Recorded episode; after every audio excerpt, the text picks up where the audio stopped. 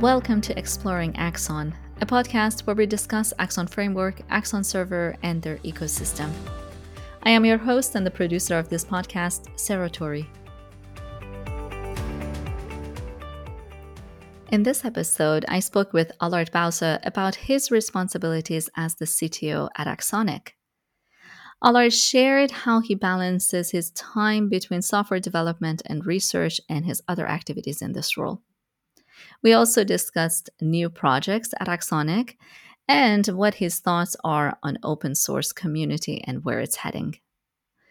And we wrapped up the conversation by Allard's views and advice on other entrepreneurs hoping to work in the field of technology and software development. I hope you enjoyed this episode and let's have a listen. Hi, Allard. Thank you for joining me. Today, I have some different questions for you. I want to talk about your responsibilities as the CTO of AxonIQ. We did have a question a while ago about the background of AxonIQ and why you started the company and so on. Um, but now I want to ask a bit more uh, specific questions about your role here at our company. So, with that said, in non technical words, I know that's not an easy one for you because you like being included in the technical world of things. Um, what would you say is the problem that AxonIQ is trying to solve? Yeah, and you asked the CTO. You do you do know that the T is for techno- uh, technology. Yes, that's why I said it's hard for you not to. yes. But so um, the, the the problem that we are solving is related to the complexity of software. And if you if you realize that in the past, well, several decades, but especially in the last two decades, the role of software has immensely changed within businesses. Right, it has changed from being a um, well a thing on the side, and oh yes, you can use a bit of software to help the uh, human process to uh, to make it slightly more efficient. To where now the uh, software is taking over of how the business is run. So the, the demands on that software are growing a lot. Uh, the demands of our users are, are uh, growing a lot. Uh, they become much more uh, well demanding of, of what uh, they expect of businesses, etc. And in the meantime, because we are doing more software in these businesses, the software, the, the problem that we're solving, solving is also more complex. Right. So we've got a complex environment where we're building the software. We've got complex demands or demands that make that add to that complexity of software. And um, and what we are doing until a few decades ago the architectural styles that we're using we haven't changed that much uh, on them. So we're using simple solutions to solve really complex problems. And the uh, well that doesn't quite work. Um, yeah. so the um, the thing that we're doing is essentially changing the mindset of how software needs to be built. And, and what we do is an event driven approach, which is, mm-hmm. my apologies, a technical term. Um, however, the um, we, we, we align the solution to how the business is actually run. And that way, the software becomes easier to understand, easier to mm-hmm. maintain, and also very scalable and, uh, and powerful. Fantastic. So, a lot of complexity, but we're trying to at least take some of that complexity away and offer solutions to make architects and developers' lives easier. Fantastic. Now, as a CTO at AxonIQ, what would you say is or are your main roles? And how do you then balance this um, desire because i know you have a very great desire to develop um, with the kind of research that you need to um, help resolve these complexities and these issues that we're trying to solve.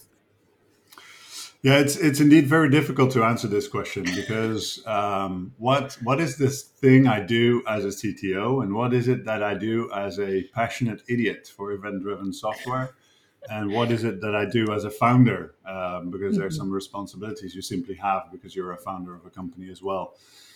Um, but the way um, the way I see it, I, I focus on the things that are about the technology that we provide. So uh, our product is also technology, so that's mm-hmm. that's that falls under my uh, my responsibility. Um, and, and basically all the rest that has to do with administration, I leave that as much as I can to to others. So we have uh, that's why we have a CEO uh, to take care of the things that I don't like to focus on. Yeah. Um, so I, I like to to focus on on technology, and that is uh, what what are we building, why are we building it, and and how should we build it. Right. Those are the Mhm. the questions that I try to answer, and it actually takes a lot of communication. Uh, much more communication with other humans than actually uh, computers. Systems. Uh, yeah. And that's yeah, that's not even because um, I'm, uh, we have other people that are building the solution, but it's just because to know what you need to build, you need to talk to a lot of people and ask them a lot of questions. And it's it's very easy to make assumptions on, hey, this is uh, this product is going to to make everybody's life easier. Um, well, it might, and it might be completely unsuccessful because you need to build it in a way that the other people feel it makes their life easier, uh, which is a very difficult one. So finding that balance is um, um, is, is basically what I'm what I'm trying to do all the time, which is what I what I really love to do. Mhm. Um, and yeah, and the other part of your question was how do I balance uh, software development and research? Uh, I don't. It's, Well, I think a uh, lot of it no, is overlapping, right? Because you have to communicate to find out this information, which is part of the research, and then you have to then bring in that uh, communication into our products, which is bringing me to the next question, um, which is what is the latest product that we are working on right now, and what is that specific product trying to solve? Yeah, there's a there's a couple of uh, products that we're uh, we're working on, but a uh, one that I would really like to highlight, which is in the um, a little bit related to the introduction I gave about what is the problem we're trying to solve, Mhm. is called Axon Synapse. Yep. And right now we are uh, so we've built a, a framework and uh, a, a messaging platform to um, to to help uh, developers and architects build these complex systems. The disadvantage, especially of a framework, is you cannot really fit it into an existing um, an existing process or an existing system. Right? It has to be uh, somewhat of uh, at least a new component that you're building that you can then build with this new uh, paradigm.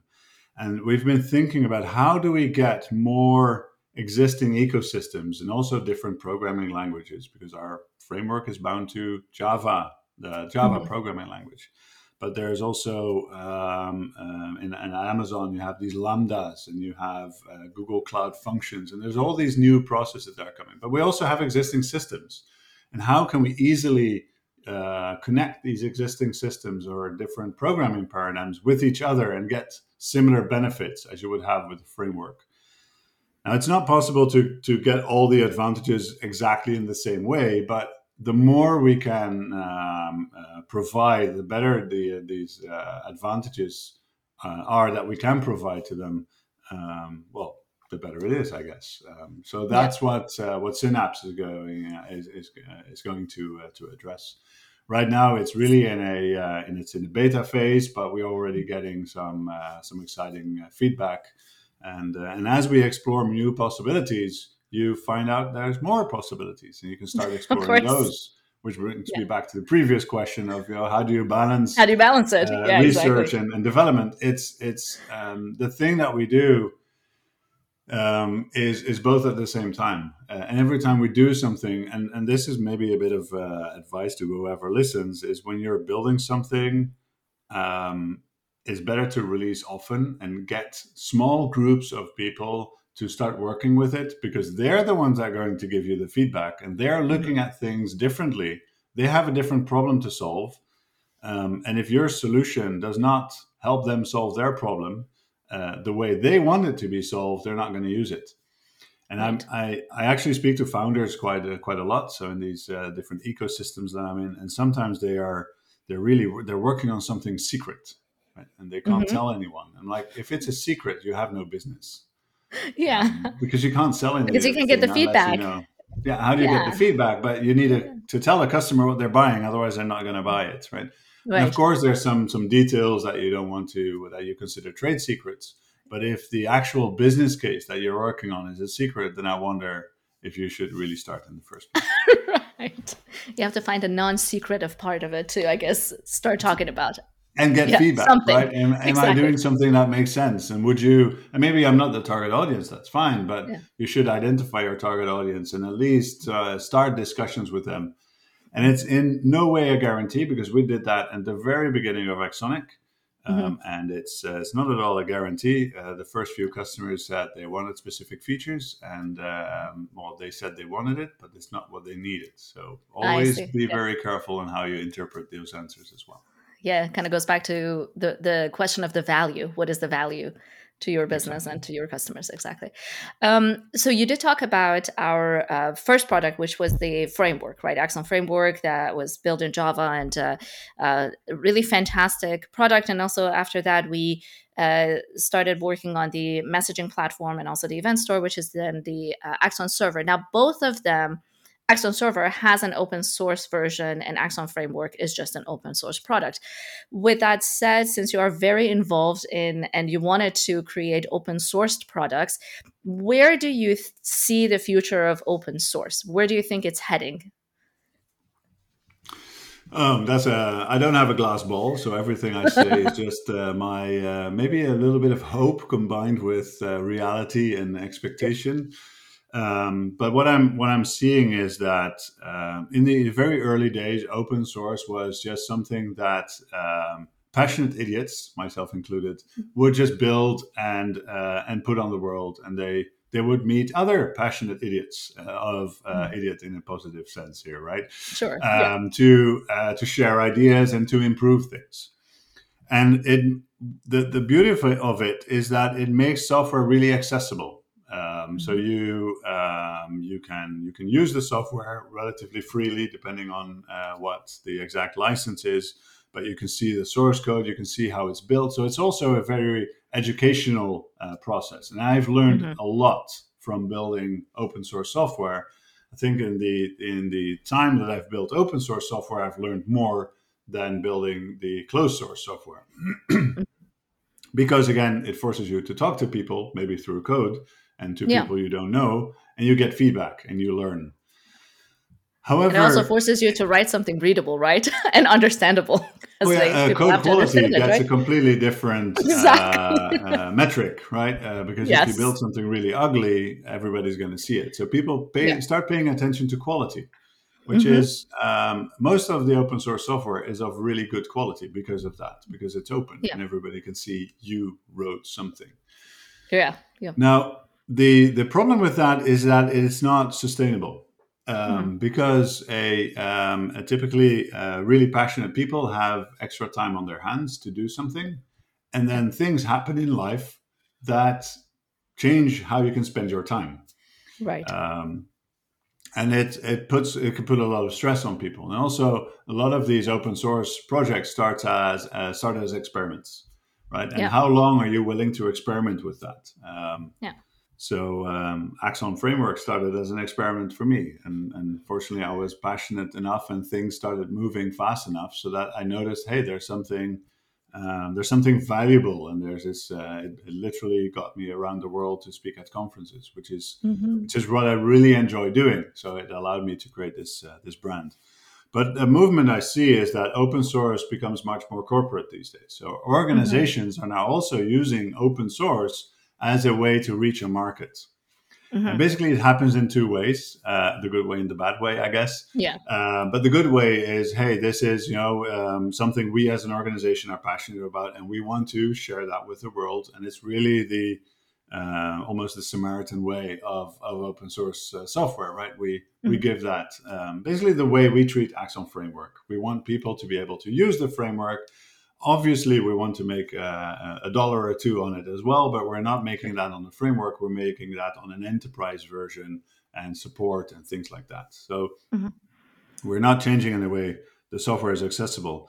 But we also see uh, open source as a way of organizations to dump the burden of needing to maintain something on the community and just saying, hey, it's now open source and good luck with it. We're not going to do anything.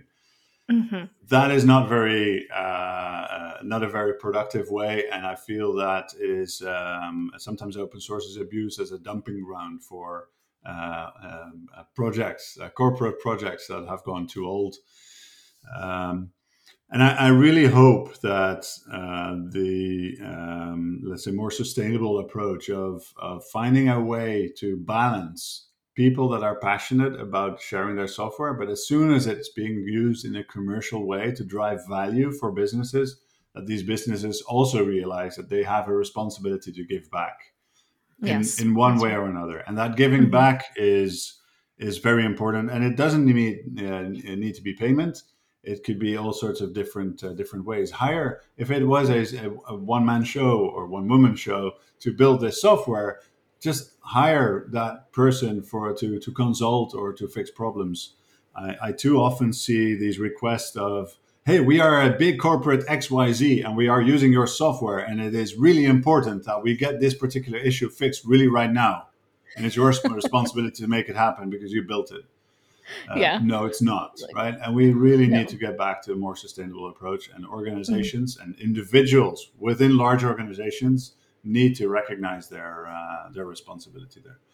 So depending on whether we can do that, I see a really bright future for uh, for open source software where it becomes really um, um, you know about people showing um, initiative of, of improving the community as a whole. Um, and mm-hmm. I think we can uh, we can then really uh, improve a lot in our in our industry. Yeah, that makes sense. So you did uh, mention a couple of things that um, I'd like to touch on a bit more. One was the um, the fact that uh, you have been able to basically take this passion of yours and go around the world and speak at conferences and share it with everybody else. So, um, with that said, has that helped you um, in this current uh, role of the the CTO and the founder founder of uh, basically a software company, uh, and also you mentioned uh, that you have of course learned a lot from your experience and you did share an advice which was you know get the feedback that uh, that is needed and uh, don't base everything on one feedback just kind of examine trial and error and sort of move forward. What would you say then for somebody who is planning on possibly trying out this uh, this whole thing of entrepreneurship in the field of software and uh, IT, which is extremely competitive. What would you say to them, and what is your advice? Because it's not an easy thing to do. Uh, in relating uh, relating to public speaking, I, I uh, that and also yeah, what kind of advice yeah. you have in general? Yeah. Yeah. So in, in general, first, I guess then is um, you need a lot of different traits in um, in the management of any um, any startup, and I don't think that anyone individually will have them all.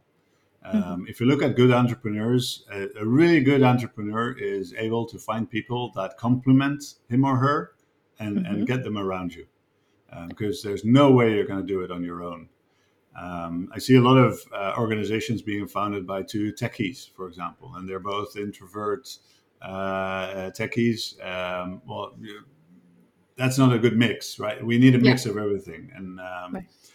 and being extrovert. And trust me, I'm not. Um, but being extrovert, you're not. Helps. Shocking. I'm not. okay. I um, I've learned certain uh, things. So yeah, of course. If you um, I, I still remember very well and, and, very exact what my first speaking um, uh, engagement was like at a at a large conference, uh, and it, I was I was extremely nervous, and it was a complete mm-hmm. disaster from my point of view. right. So after it, I was really happy it was over.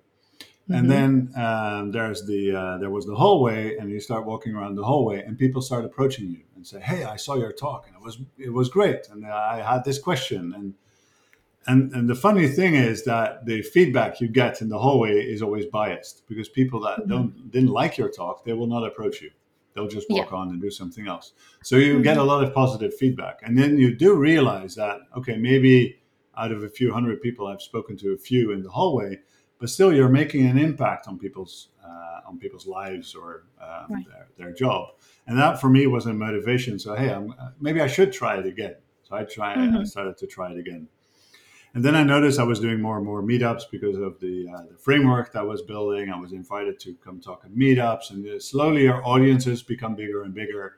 uh, and then somebody um, uh, on the other side of the planet asks you to come over at a conference to have a talk there. Right? And that's where I realized, hey, I need to to get this public speaking. I need to get more comfortable on stage. Because I was, uh, people didn't see my my nerves, but I felt them, and I, I had this feeling that they were in my way of, of improving. Mm-hmm. So I went to a mm-hmm. public speaking uh, training, and this was the kind of training that. Um, uh, people would also follow that uh, TV presenters, for example, would, would also right. follow. And uh, one person in my in my training class, he had to. Uh, he was uh, a construction engineer, and he was basically the head of a, very big uh, tunnel project in the Netherlands. And he said, "Yeah, the okay. the king and queen are coming over to you know cut the ribbon," and he had to do a speech. So he was like, okay, I, I better feel at ease, right? And it's so yeah. people, some people speak at large events um, and some at smaller events, but the ideas are the same. It's about feeling comfortable on stage. And there's a few very simple tips and tricks, you just need to practice them with a very good uh, teacher. So um, in my case, it was only a few days spread across uh, a, a month time and yeah. it, it, was really helpful just to to uh, tricks to become more uh, to become more um, at ease on on a stage. And I think it's it's not only helpful when you're doing uh, stage speaking, basically, or presentation at larger conferences or meetups, but I would imagine it would also help you um, when you are talking to investors, for example, or if when you're um, talking to um, customers as well, because you have to carry that level of com- uh, confidence with you confidence with you rather to to be able to really engage and get your point across.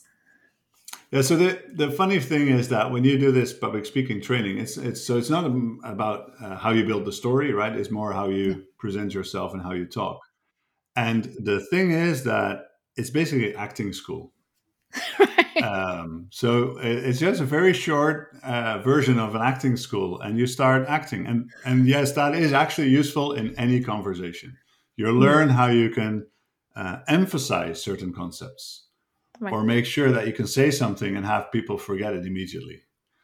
um, and it's um, there, there's a few tricks, and I, I don't always apply them in hindsight. Joe, I'm always hmm. looking at my own presentations, not literally because I really can't stand it, but I yeah uh, I think, oh, I should have done this, or I didn't do that properly, and so it's always an improvement. But um, mm-hmm. no, it's uh, and, it, and it makes it more fun. You you get more at e- when you're at ease on stage. It makes it more fun. So at some time, uh, I um, I started to do an experiment at a conference where I knew that people were were pretty open minded, and I thought, you know, I'm going to do this more as a play on on stage rather than a boring um, you know, here's my introduction, here's my agenda, and let's go to one topic at a time kind of talk. Um, I started to do this story and, and have, have some fun. Um, and at the end of the conference, as a, a, a, conference, I was voted as one of the top three talks of the of the conference. So people yes. appreciate that, right? They they yeah. like to be entertained when they go to to a conference, and of course. If you combine that with the um, um, getting a good presentation and making sure that your story sticks, people will will remember a fun talk much easier than mm-hmm. um, um, than a boring talk. Um, and and regardless when you're talking at a conference or talking to an investor, one thing is you want them to remember your story and make sure you are top of mind right? Yeah, you want uh, exactly. them to to remember you. Otherwise, you want to make an impression. You're just one exactly. of the many. And and I I've learned one thing from investors is they have to talk to a lot of people. Uh, right. For every investment they make, they've seen a thousand companies you know, come by. Yeah. Um, so um, yeah, that's uh, you. You want them to re- to remember you. Yeah. Exactly. And what would you say your final advice for founders and entrepreneurs?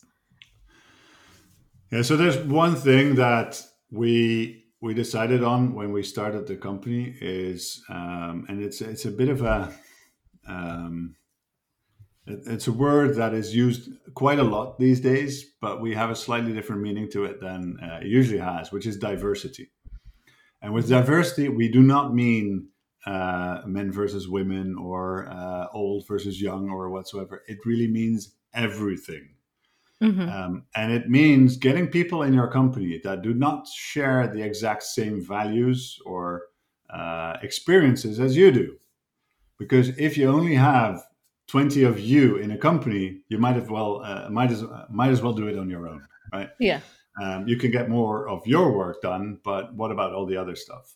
So sometimes it's it's good to have somebody with uh, just a different point of view. I always joke that to see things in, to see things in three dimensions, you need at least two points of view. Right. right. That's why our eyes are a few centimeters apart because it allows mm-hmm. us to then see 3D.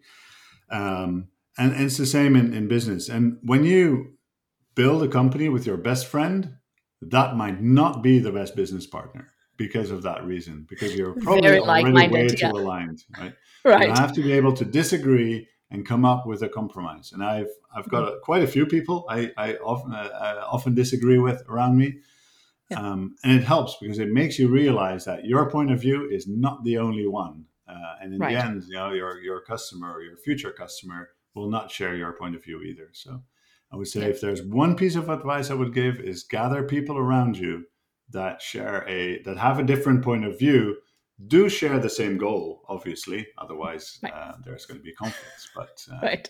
that way you'll you'll have a much uh, much deeper experience. Makes sense. Well thank you so much for all the knowledge sharing and uh, advice and uh, really appreciate your time. Thank you. Talk to you later. Bye bye. I hope you liked my talk with Allard. Please join me next time for other amazing conversations with wonderful guests. Until then, have a great time and happy coding!